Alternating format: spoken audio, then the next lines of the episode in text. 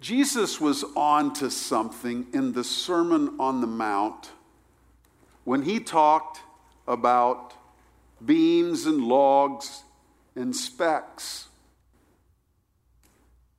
You remember Matthew 7 1 through 5. Judge not that you be not judged. For with the judgment you pronounced, you will be judged. And with the measure you use, it will be measured to you. Why do you see the speck that is in your brother's eye, but do not notice the log that is in your own eye?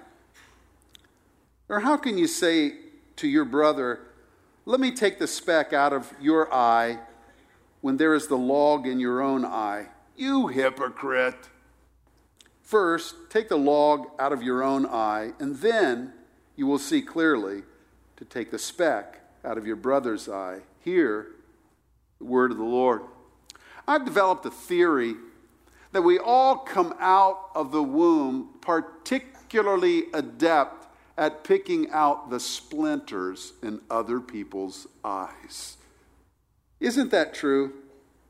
We all pick out little splinters in other people's eyes and miss the great logs in our own eyes? Why is it easier to identify the faults of others and miss our own faults? Well, in a word, and real simply, it's pride and it's a sinful heart. It's a penchant for transgressing we all tend to have an outside view of ourselves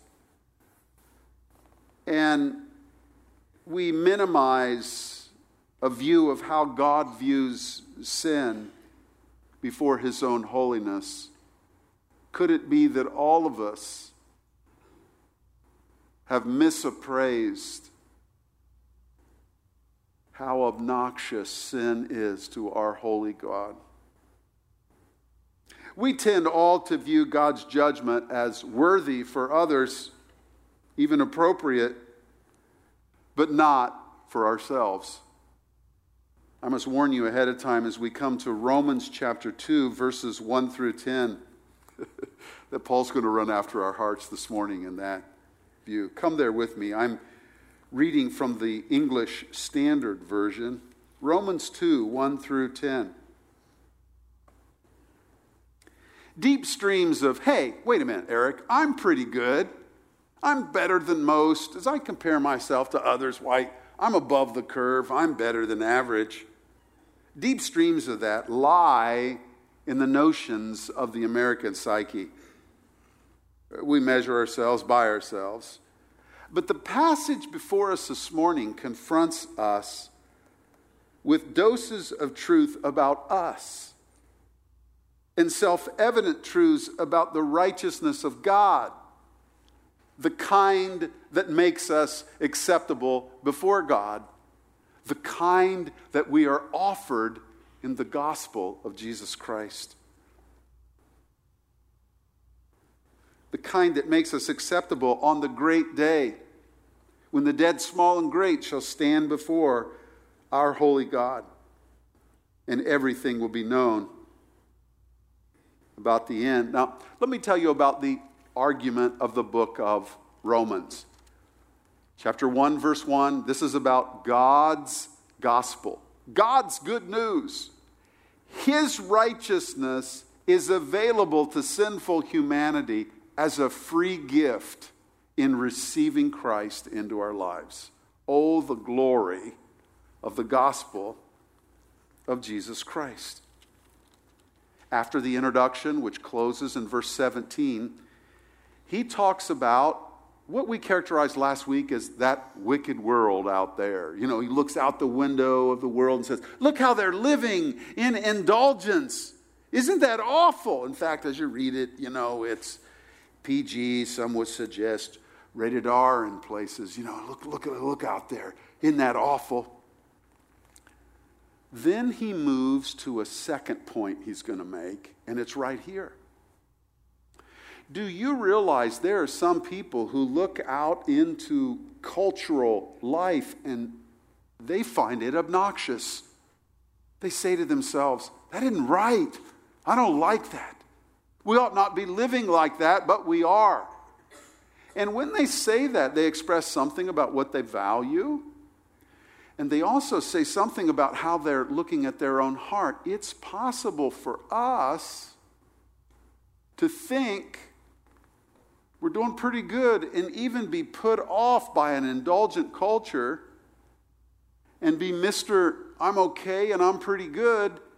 Paul's speaking to that group here. Then you come in verse 17, chapter 2, verse 17, when he says, But if you call yourself a Jew, and so he's going to talk to the Jewish crowd. And you remember, after God called Abraham to be his and the, his offspring to be the nation through which he'd reveal himself to the earth, why the Jewish nation got really haughty about who they were before God. In fact, one time they told Jesus, Are you kidding? You're, you're, you're telling us this? We have Abraham as our father. We're, we're Jewish people. We don't need this stuff of repentance and that. And so he's going to go after the Jewish people.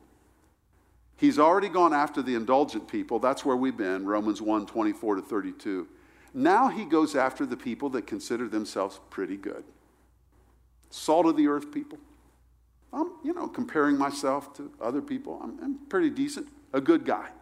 We use that phrase. He, he's a good guy. She's a good gal. He's going to run after that in these verses this morning that are before us Romans 2 1 to 10. Therefore, you have no excuse, O man, every one of you who judges. For in passing judgment on another, you condemn yourself, because you, the judge, practice the very same things. We know that the judgment of God rightly falls on those who practice such things.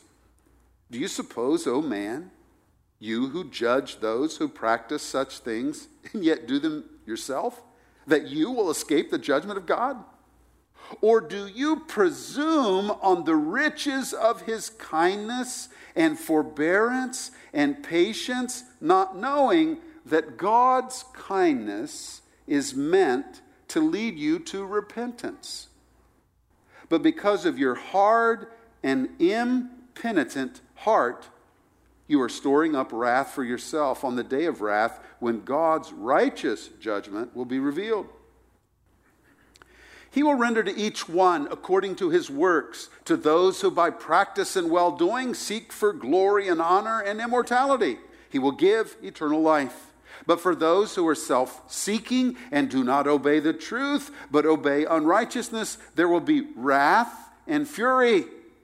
There will be tribulation and distress for every human being who does evil, the Jew first, and also the Greek, but glory and honor and peace for everyone who does good, the Jew first, and also the Greek. For God shows no partiality. Hear the word of the Lord. I want to go three different directions this morning. First, I want to tell you what you already know, and that is the Bible is a book about God, and this passage says some very important things about God, and I'm glad we're together to rehearse them.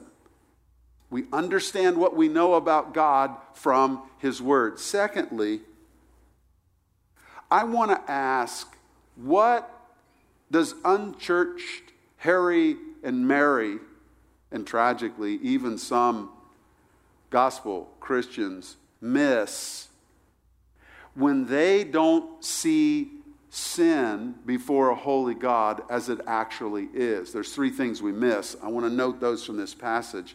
And finally, like a catheter would go up into our heart with the cardiologist and discern our heart, I want to evaluate our hearts from this passage by looking at a couple of issues with you. So that's our plan of attack. First, what does the Bible say about who God is and what He is like? And I ask you as it unfolds, is this your view of God? Is this what you think He is like? The source for our thoughts are very interesting to me. Some people have thoughts about God and they're all cockeyed. And I'd say, well, Where'd you ever get that? Well, I, I heard it on TV or, you know, right next to the towel rack in the bathroom at the airport. I, I read it on a little thing, you know. let's get what we understand about God from His Word. The Bible is a book about God revealed to us. Two ideas here. Number one, and I ask you, is this your view of God? God is rich in kindness. God is rich in kindness. Look at verse 4. Or do you presume on, here it is, the riches of his kindness? Now, along the way, God has allowed Andy and I to be around a couple people that the worldly wise would say, ah, that person is rich. And they had means. And what's interesting to me is not their means, but uh, what's often interesting to me is um, how did they get their means? They're rich in what? Uh, I, I, met what was said to be the richest man in a state, and I inquired, and it's like, you know, how'd you get here? Well, he had a global timber business and had uh, sold a lot of met- metallurgical coal through the years. And uh, the fascinating time together, you'd say he was rich in timber and rich in coal, or he was rich in trucking, or he was rich in chemicals. Uh, he was rich in this, or she was rich in that, or, you know, she was at, in Seattle at Microsoft when it got started and, and just left and carved out her own company. And now look at her. She's, she's rich in the digital world. Well, God is rich. What's he rich in?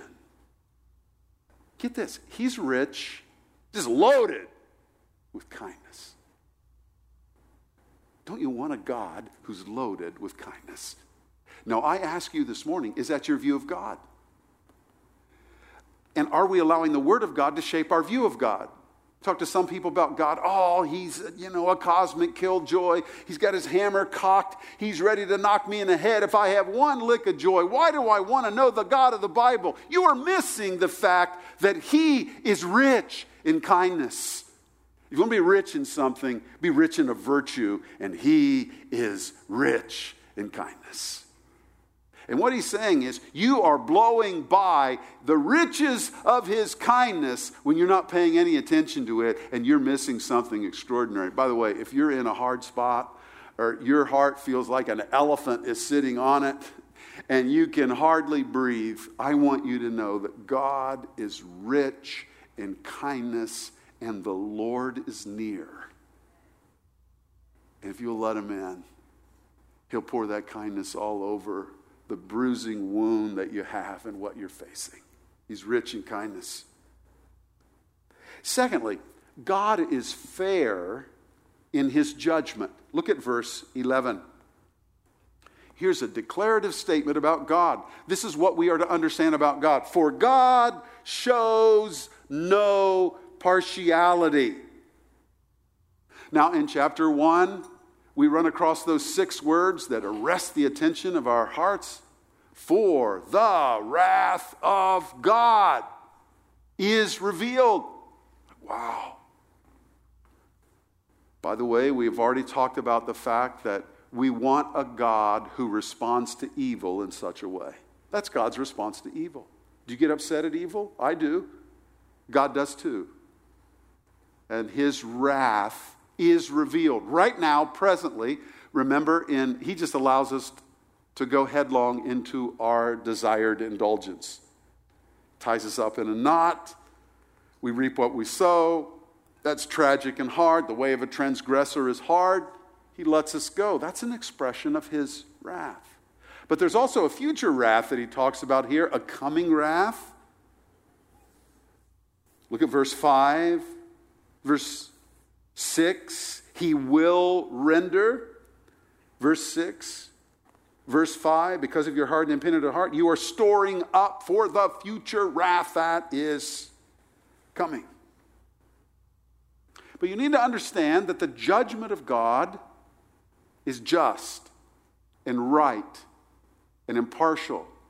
There were calls this week from a congressperson who was asking for a justice on the Supreme Court to be impeached. Why? The accusation was the person is partial in their judgment. They cannot be impartial, it was suggested, so they ought to be taken down. They ought to be impeached, taken off, because they are partial. I played baseball for seven years when I was growing up, from five to 12 years old of age.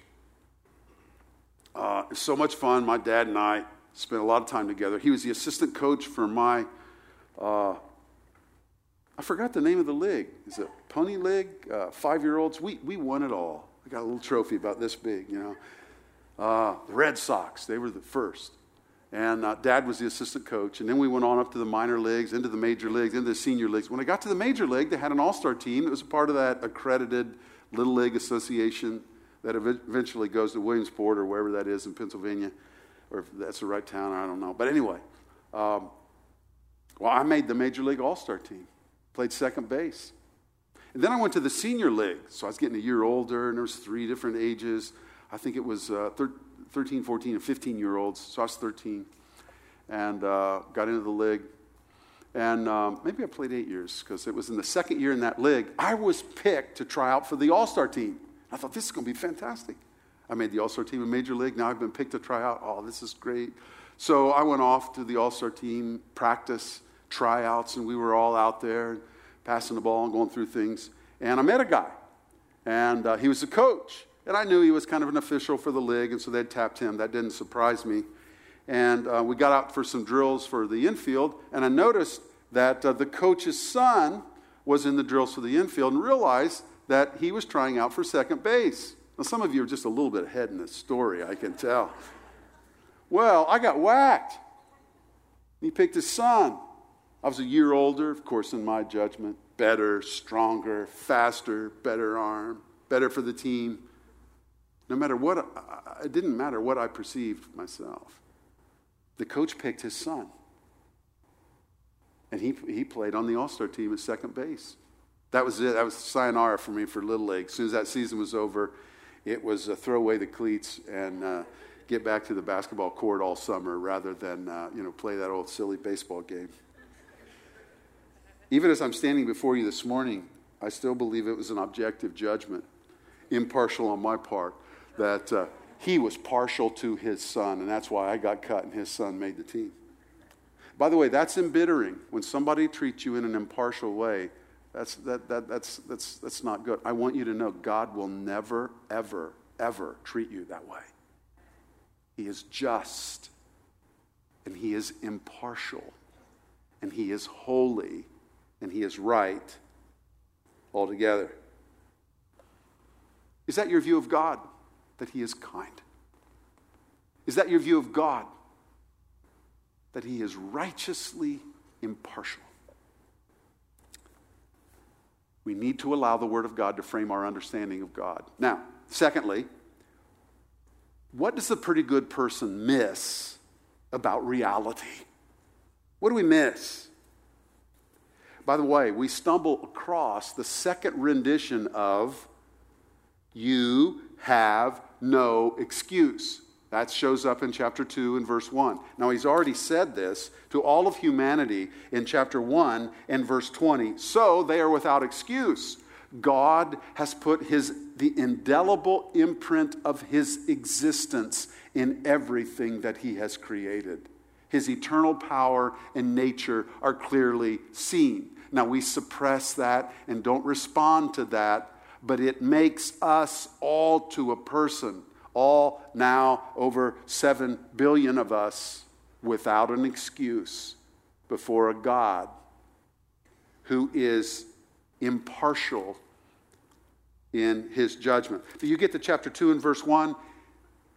Here's another group that are without excuse. Now, chapter 1 describes the indulgences that we talked about last week, 24 to 32. And if we're not careful, we can be those people who view themselves, hey, I'm pretty good, better than average. Isn't that awful? Isn't that awful what Paul talked about in Romans chapter 1? That's horrible. I don't want any part of that. At the self same time, you can look at out the window at the way our culture is behaving and find it obnoxious and say, that's not right. But at the self same time, not be resting in the righteous beauty of Jesus and be all smug and self righteous and think you're better than average and you're way okay. And here's how Paul's opening salvo goes You, if that's you, are without excuse before a God who is holy. Excuses. I remember I went to Trinity Evangelical Divinity School in a program with a guy, and um, we were involved in this modular program. So you did all this work before the class and you had to turn it all in as the class started. Then you were involved in an intensive, and then after the class, you had to do all this other work. Well, he reported on the first day and announced that he had none of his homework. By the way, there was no excuse to make the class work. You had to get all your home. He said he didn't have he didn't have any of his homework.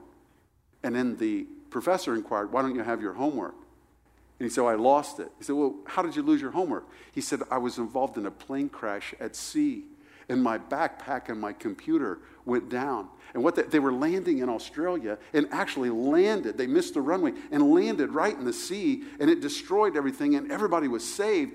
But the professor said, Yeah, you got an excuse. Okay, I'll give you that one. You got an excuse.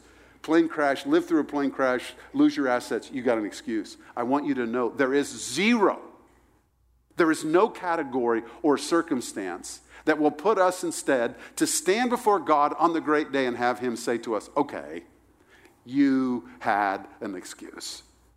No, not once, twice, he points out, you have no excuse. Now, unchurched Harry and Mary, and tragically, a few followers of Jesus and gospel Christian settings who have not renewed their mind with the truth of the Word of God and the gospel, they look at themselves and they say, you know what? I'm pretty good. I read Romans 1. that's not me.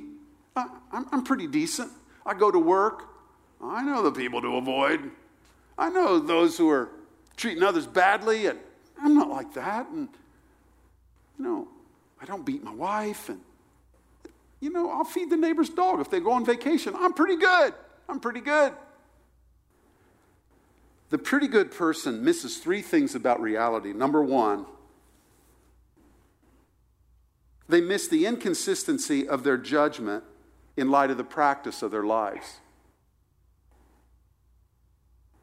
They look at Romans 1 and they say, Boy, there's none of that in my heart. When actually those seeds are there in their heart. They're too proud to recognize that they need grace also. Verse 1 In passing judgment on another, you condemn yourself. Because you can look at Romans 1 and you can say, But that's awful. And Paul's saying, Look at your heart. Look at your own heart. You, the judge, practice the very same things in thought, in word, or deed. Did you ever notice how a hypocrite is the last person to see it? They're dumbstruck. What? Me? Are you kidding me? Everybody else in the world can see it. What? Me? No. We tend to always give ourselves the benefit of the doubt. Now, the proof of our living is in the nature of our life. Look at verse 6. He will render to each one according to his works. Now, we're going to come back and talk about this in a moment. But when he uses the term works, he's talking about our lives, the sum of the decisions and the results of the decisions that we have made. One decision at a time, we go into the future. And hypocrisy breeds blind spots. So we walk around with this overinflated view of ourselves. So after Paul has written Romans 1 24 to 32, and most of the self righteous people reading along say, I'll tell you what, they're awful. Paul opens up chapter 2 by saying, Hey, you have no excuse. And is it not true you need grace too? And the very seeds of the fruit in Romans chapter 1 lie in your own heart as well, because you too are a son of Adam. or a daughter of Adam and have the same stuff going on. The second thing that's missed by the pretty good person is they mistake God's kind forbearing patience for a shield against his judgment. Look at verses 3 and 4. It's interesting. Do you suppose, O man, you who judge those who practice such things and yet do them yourselves, that you will escape the judgment of God? Or do you presume on the riches of his kindness and forbearance and patience, not knowing that God's kindness is meant to lead you to repentance? For these people uh, who view themselves pretty good, better than average, they say, you know, I haven't been struck by lightning. God's never appeared at the base of my bed and said, Will you tell me what in the world are you doing? I mean, I, I'm, i must be doing pretty good. Doing pretty good.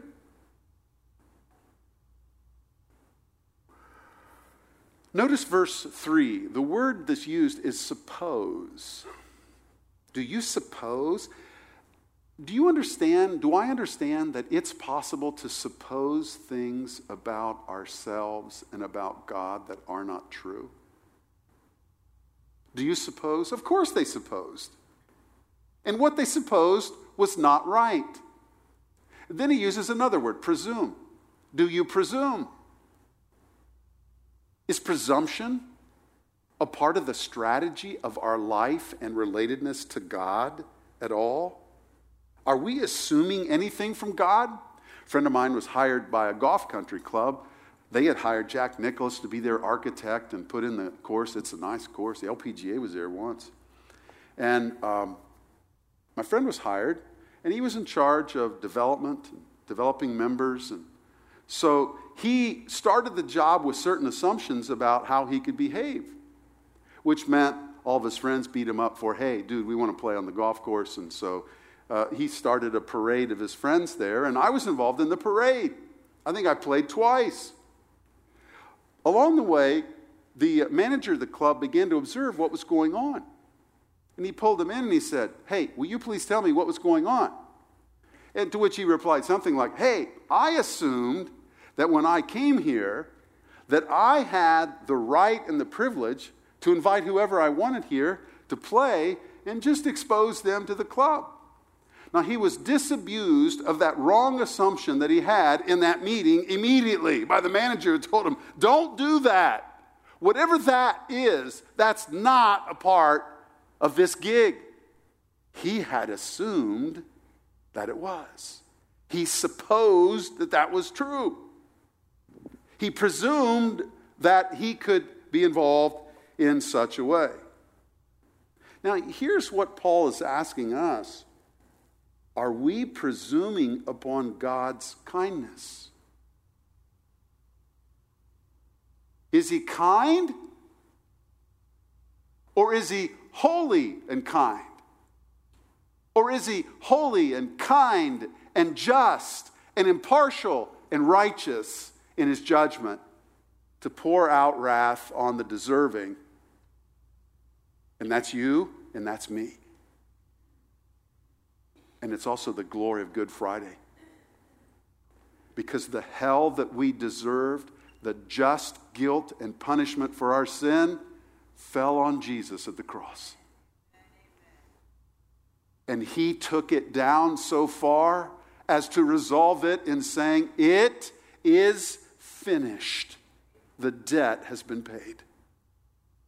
My hell was resolved on Good Friday so that in receiving Jesus Christ as Savior, I could have God's heaven and have life and hope and peace and forgiveness and rest in a great Savior. Do you know Jesus Christ as your Savior? Has there ever been a time in your own spiritual journey where you've recognized God, just like that? Jay read the passage, Luke 18. The man who said, God, Be merciful to me. Remember, mercy keeps us from what we do deserve. We deserve hell. God offers us his mercy in Jesus and keeps us from hell and forgives us and brings us into his family. God's good news is extraordinary. In your own spiritual journey, have you ever received Jesus Christ as your Savior? Recognized you're a sinner before a God who is holy. Recognize that He is holy and kind, not to have judged you heretofore. And He offers in His Son the perfections of His Son for our account if we would just believe in Jesus.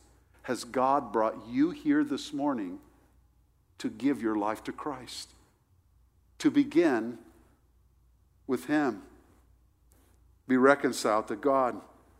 The third thing that the pretty good unchurched Harry and Mary conceives of is they skirt the call to repentance in God's gospel. Remember how Jesus, Mark, begins Mark's gospel? You get to Mark 15, there's a few verses of introduction. Jesus comes on the scene and says, Repent, the kingdom of heaven is at hand. The call to turn away from our sin, turn away from our indulgence, turn into a life of righteousness, the life we've always wanted that God has called us to. The person who judges himself by others and the curve and thinks I'm better than average, they skirt the call to repentance in God's gospel. Notice what brings us in and snaps our penchant for rebellion. Did you notice what it was? What is it that brings a man or a woman or a boy or a girl to repent and turn around and come to Jesus? I'll tell you what it is, Eric. Tell them about hell. Get the furnace hot enough and they'll, they'll think about it. Give them some fire and brimstone. Lay it on them. Give them hell, Eric. If you give them enough hell, they'll repent. That's the word of God. You guys are afraid of it. Give them more hell. What does the Apostle Paul say from the Word of God turns a man's heart in repentance? It is the kindness of God that leads us to repentance. Running away from our Lord in high school, I pushed every boundary that my dad and God both had before grace ran me down. I broke curfew and began to develop a habit. My dad had strict habits and he made them known, and I was to keep them. 12 o'clock Friday night, I was to be home and in bed. 12 o'clock Saturday night, I was to be home and in bed. Well, I started driving, taking off, and I noticed that, you know, I wouldn't die if I got in at 5 after 12. And um, nobody got, to bed if I was, got out of bed if I was quiet enough, and it was 10 after 12 or 15 after 12. And so I became a habit. I was careful, but I started to care less about that standard for our home. One night I came out of a house, hopped in the car, sucker wouldn't start. And I was already past curfew when I sat in the cab trying to start the car. And I kept grinding on it, and I thought I could grind all night. This thing ain't going to start. So I had to find a phone. That was a day nobody had phones. You know, I had to go find a phone. Call my dad. My dad's just such a wonderful person. God gave me wonderful parents. Well, anyway, you know, he just worked hard, and then his sleep was valuable because he had just worn himself out doing whatever he's doing. So he's home in bed. You know, by 12:30, you know, he had already had a half a night's sleep in. You know, by then, and he was tired from work, and uh, I woke him up. His response to my breaking the boundary cured me from breaking the boundary. Because I'm standing over there sweating bullets. I know eventually he's going to pull in the driveway, roll up next to my car. I'm going to get in. And I was just expecting the riot act all the way home. Dad rolled in. Get in, Eric. Let's go home. Let's get back in bed. Warm greeting, got in. He knew I had violated that curfew. I knew I had violated that curfew. We sat there in the cab and went home. He treated me with such grace and kindness that night, even though I had violated the family rule. And when I laid in bed, I'm sure he went right back to sleep. I didn't, because it was his kindness that began to run down my rebel heart. Now, this is not about have no standards at home and just be kind. It's not about a parenting strategy. It's about how God moves the human heart to repentance. It is the kindness of God that leads us to repentance. Now, look, look across the page.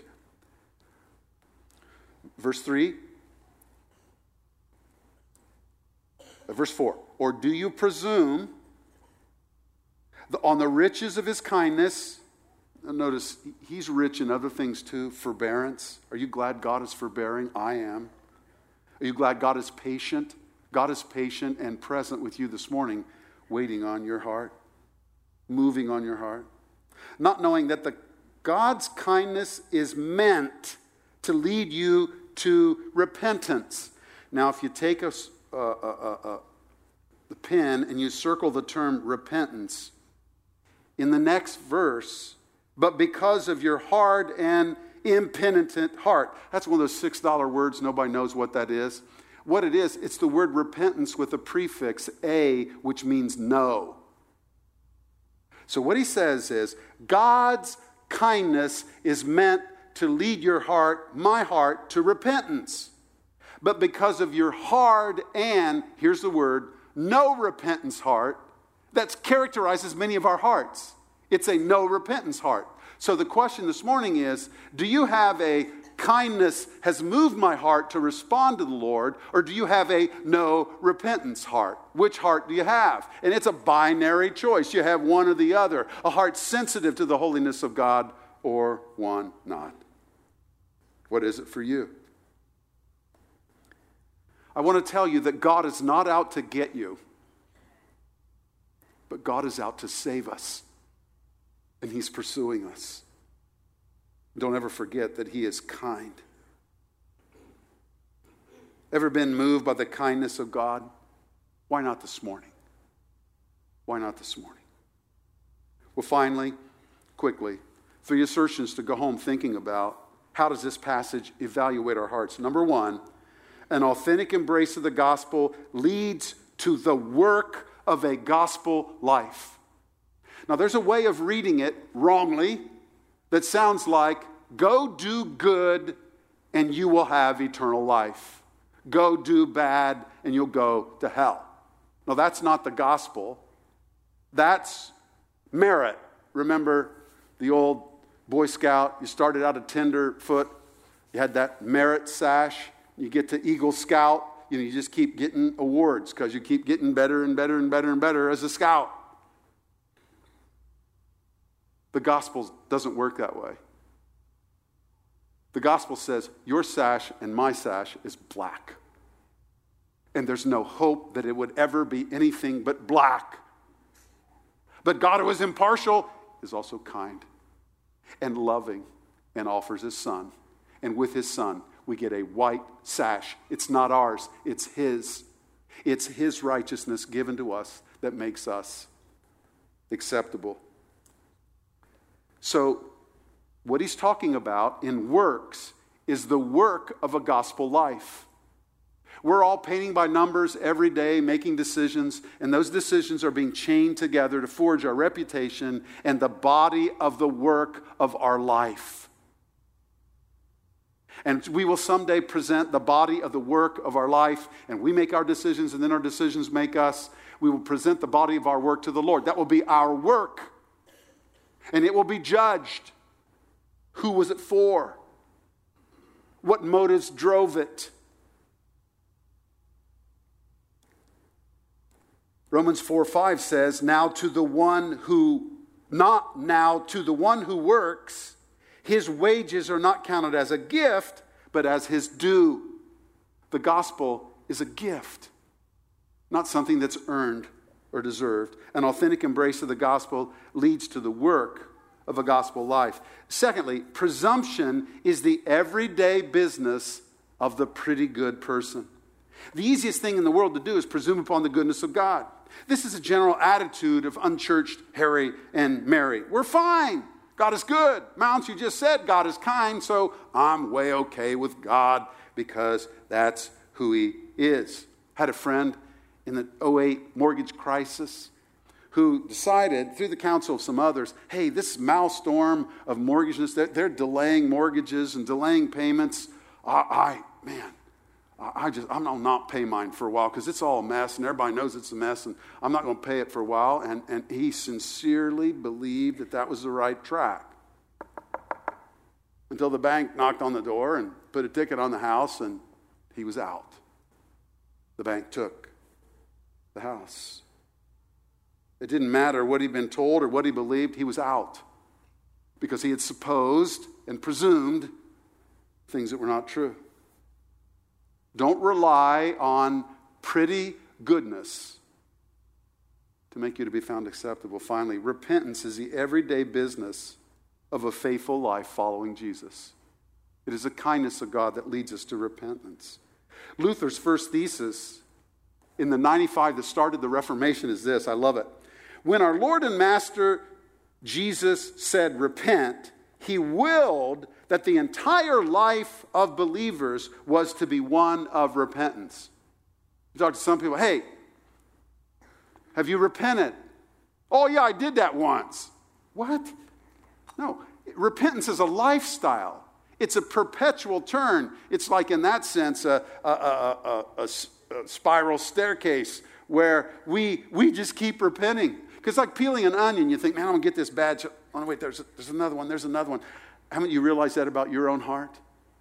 You know, I, at one point I thought, man, you're really getting holy. You got through Cedarville College, and now you're through one year seminary. You're really, you, boy, you're really moving on in holiness. And I got married.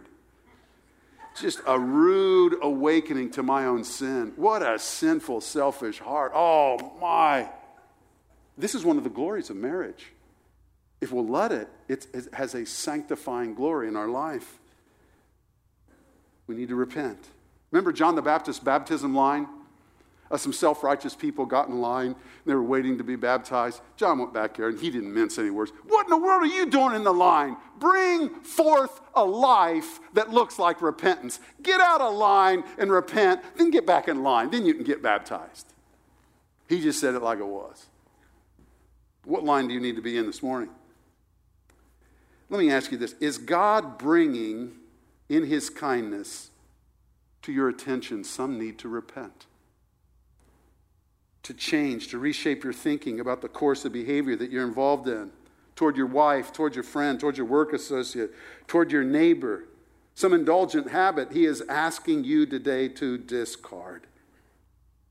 In 1901, the Saturday Evening Post offered $10,000 to the person who would submit the one sentence that had the most substance to it, G.K. Chesterton won the 10,000 bucks.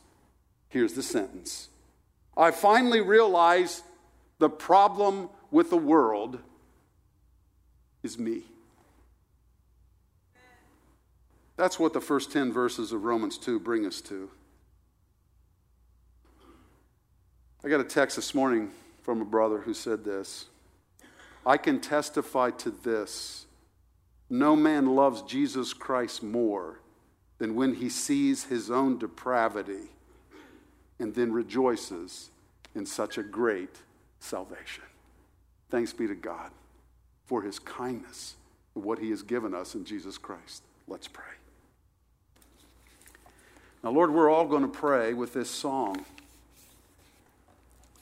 And I pray that its lyrics would surface what you want us to be attentive to in our own heart. Search us, O God, and know our hearts. Help us be responsive to your great kindness in Jesus Christ. Jay, I'm going to ask us to pray and sing while seated to respond. If, as we are praying and using these lyrics, praying with our eyes open, watching these lyrics, God brings to your attention your need to repent, in a symbol of prayer and responsiveness, I want you to stand up. You don't need to say anything more than, God, be merciful to me, a sinner. I need to face that. Give me grace.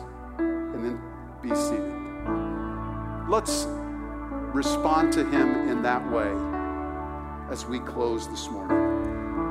If God has brought something to your attention that you need to face in a symbol of prayer and a responsive heart, you stand up and then you be seated let's sing.